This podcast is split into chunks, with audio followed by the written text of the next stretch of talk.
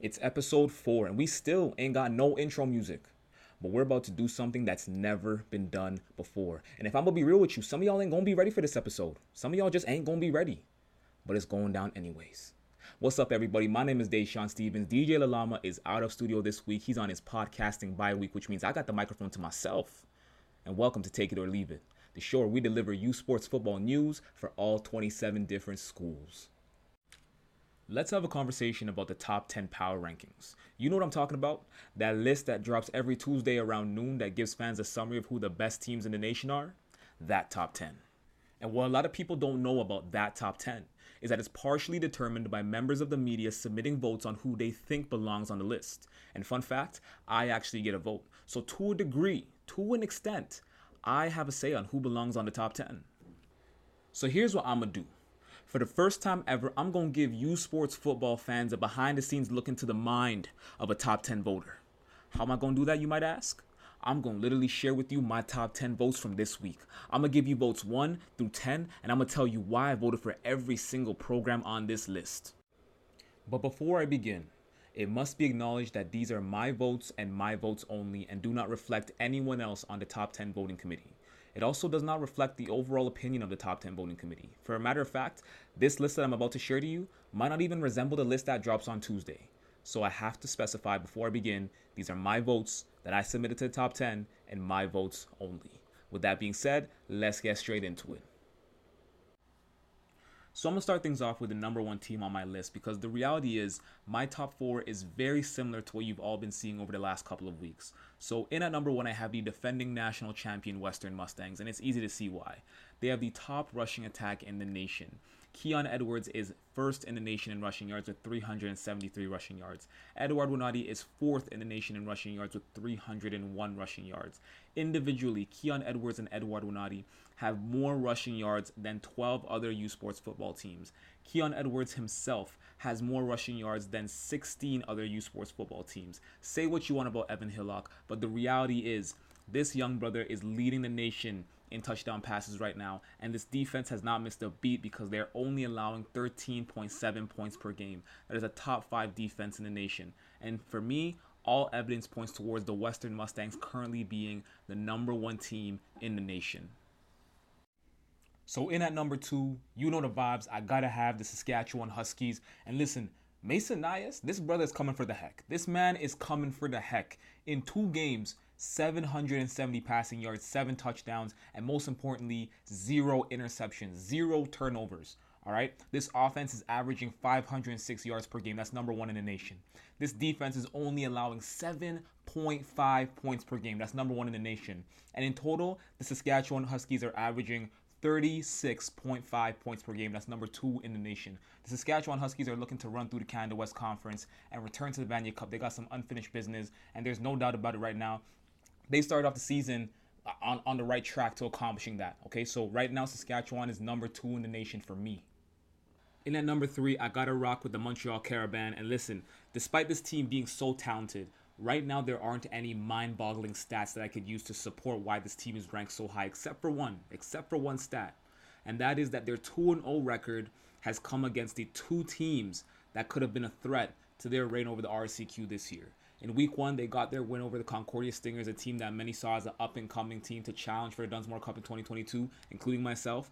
And this past weekend, they got their win over Laval. It was a tight one, all right? They won on a field goal, but nonetheless, they got their win over Laval. So this is a team that's shown me over the last couple of weeks that realistically, they could beat anyone in this conference. If you can beat Laval, if you can beat Concordia, then Sherbrooke and McGill won't really be a problem. So this is a team that has a reign over the RSEQ, and then realistically, they're looking further to get back to that national semifinal spotlight. They have that unfinished business from last season when they lost with 10 seconds left in the Uteck Bowl. Uh, so for me, Montreal Carabins are the number three team in the nation. I expect to see Jonathan Senecal put up better numbers in upcoming weeks. He's, he's had a pretty good start to the season so far. And I expect to see that defense really, really hone in and show why they're a veteran core and a top defense in the nation. So I got Montreal in at number three. Coming in at number four, I have the Laval Rouge et Or, who just came off a loss to the Montreal Carabins, like we spoke about. Um, the reality is, if this team had won against Montreal on the weekend, I'd probably have them slotted in at number three. But nonetheless, they are still a solid program, as always, right? Like Laval is literally the standard, one of the standards of consistency in this country. Um, but they have the number two passing attack in the country, right? They have 789 total passing yards and seven touchdowns. And then their defense has only allowed 14.7 points per game this season, which is the best in the RSEQ and the sixth best in the country. I think this is a team that's right there with, with Montreal. And I think it's going to come down to a matter of possessions when these two teams link up this season, right?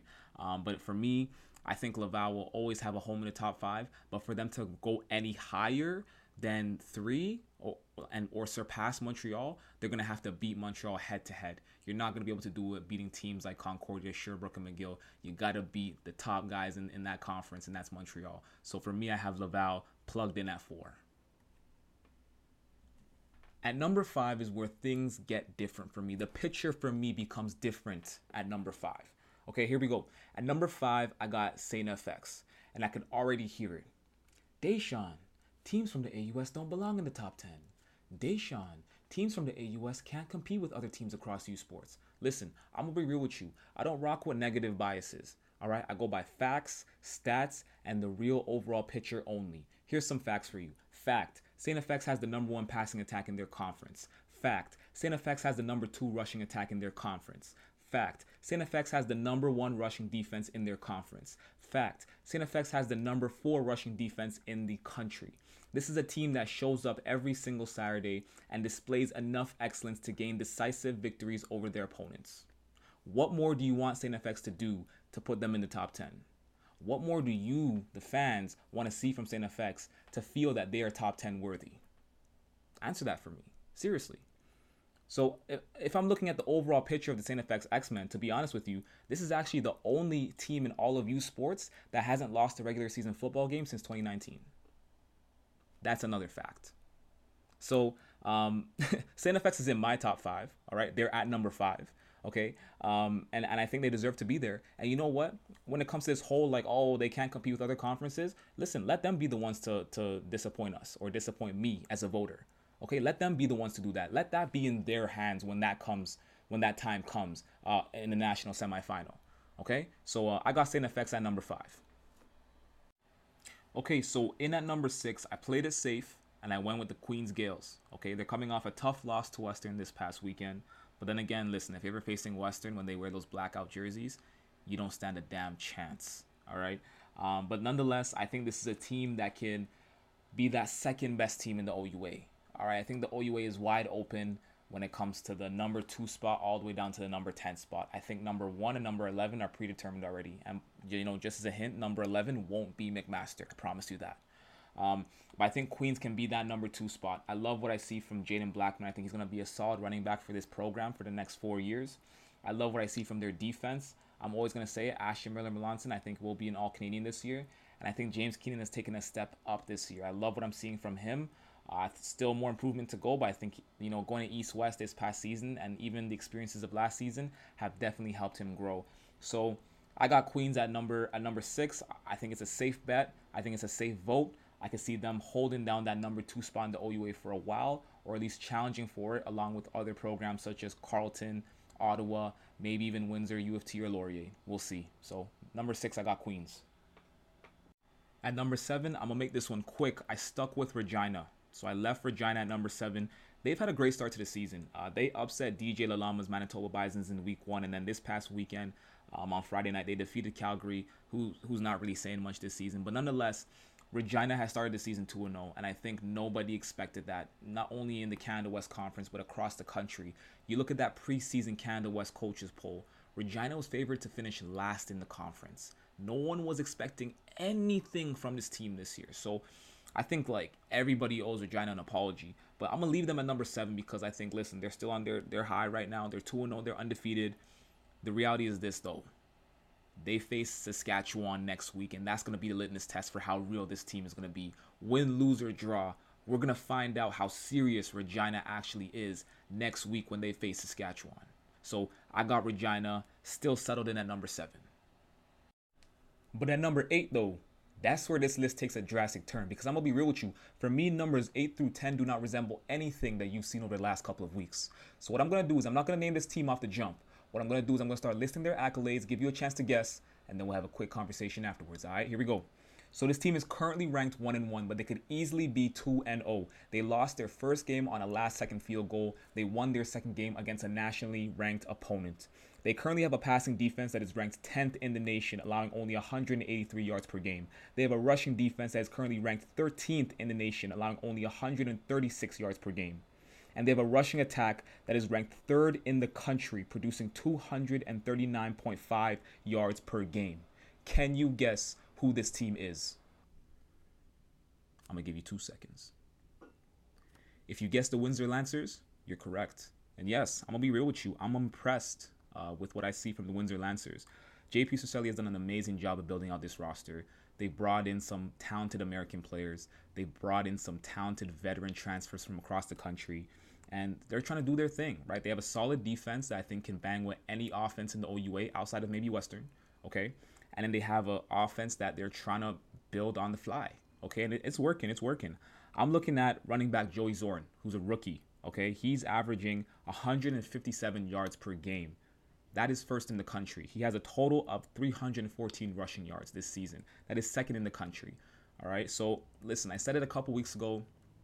This team has a fathomable, a functionable defense. If they can get it together on offense and find some type of rhythm, which they're slowly starting to do, there isn't a team in the OUA outside of Western that the Windsor Lancers can't bang with. And so for me this week, the Windsor Lancers belong on the top 10. I actually thought they belonged on the top 10 last week. I voted for them last week, and I think they belong on the top 10 this week. So for me, the Windsor Lancers come in at number 8 on this week's top 10. At number 9 this week, I voted for a team that has not been on the top 10 yet this year. And that team is the Ottawa Gee-Gees. And I'm going to tell you why. This team has had a solid three week stretch to start their season. In week one, they went to Windsor and defeated a very good Lancers team. All right. In week two, they lost to a top five Queens Gaels, but they gave them a run for their money. And in week three, they went on the road to Hamilton and defeated a very motivated McMaster Marauders team that was not looking to fall to 0 3. That is a legendary three week stretch for this program. I'm also looking at JP Siminkenda, who's third in the country in rushing yards right now. And listen, JP Siminkenda, when he first decided to go back home to Ottawa last season, I don't think he lived up to the hype last season. Went to the CFL Combine, did his thing, got picked up, came back for another year. He's living up to the hype right now. This is the JP Siminkenda that we expected when we found out he was going back home to Ottawa to play out the rest of his university career. This is the this is the running back we expected. So I like what I'm seeing from JP Siminkenda.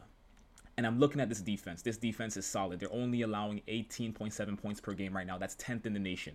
They're only allowing 180 passing yards per game right now. That's ninth in the nation. And that secondary is solid. They have four interceptions right now, which is fourth in the country. This is a good football team. This is a good football team.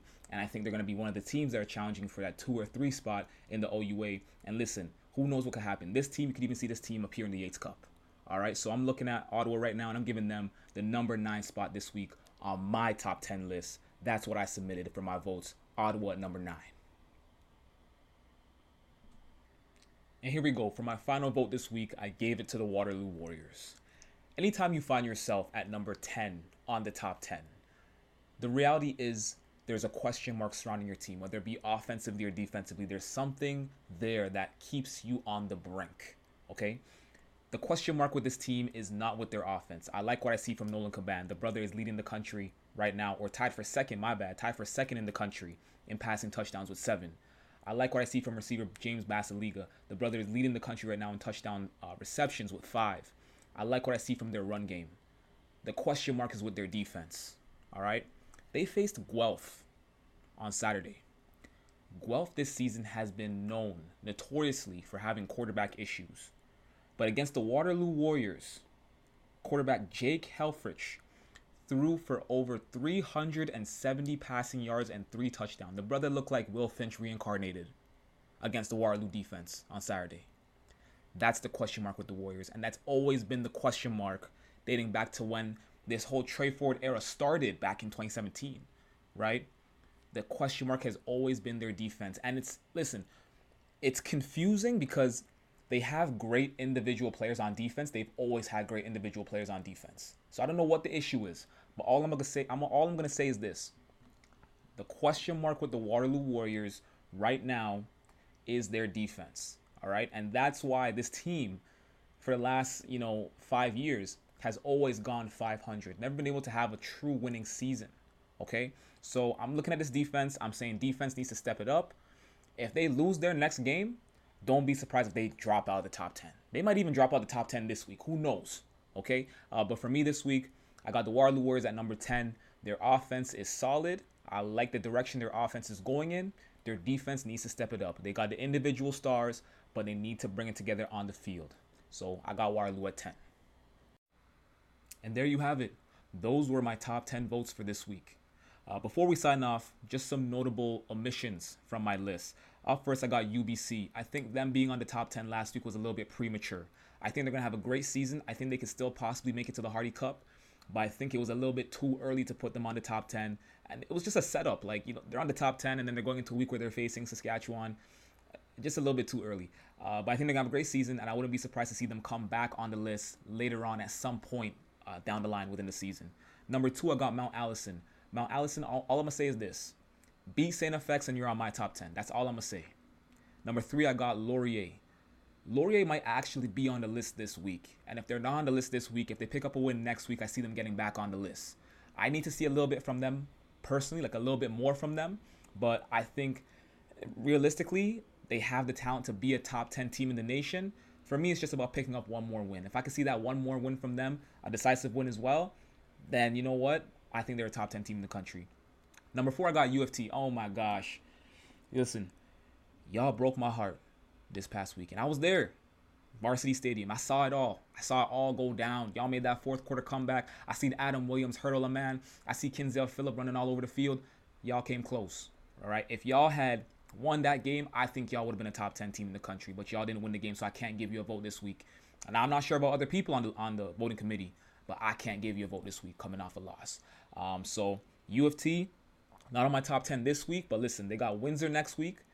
Uh, they got York down the line, and they got McMaster down the line. So there is a possibility that we can see U of T on the top 10 this season uh, based on how things swing in their favor. And then last on my list of omissions, I got the Carleton Ravens. They're they're coming off a, a loss to U of T in week two, and then they bounce back with a big win over York this past weekend. But listen, it's a win against York, so I can't really count it uh, for something to get you back on the top 10. I need to see more. Okay, so I'm looking at Corey Grant. I'm looking at Carlson. I'm saying I need to see a little bit more, and you got my top 10 vote. And that's a wrap. If you made it through today's episode, I gotta say big ups to you. We dared to be different today, and I hope you enjoyed a behind the scenes look into the mind of a U Sports top 10 voter. Before I sign off, for all things U Sports football related or all things U Sports related in general, make sure you follow us on Instagram at persevere underscore. Make sure you follow us on Twitter at persevere underscore. And make sure you hit us up on TikTok at persevere. Yes, we have a TikTok page. Show us some love. We're growing pretty fast. Um, and this podcast is also available on Spotify, Google Podcasts, Apple Podcasts, wherever you get your podcasts, even on YouTube. This is Dashawn Stevens signing off from another week of the Take It or Leave It podcast. Peace and blessings always.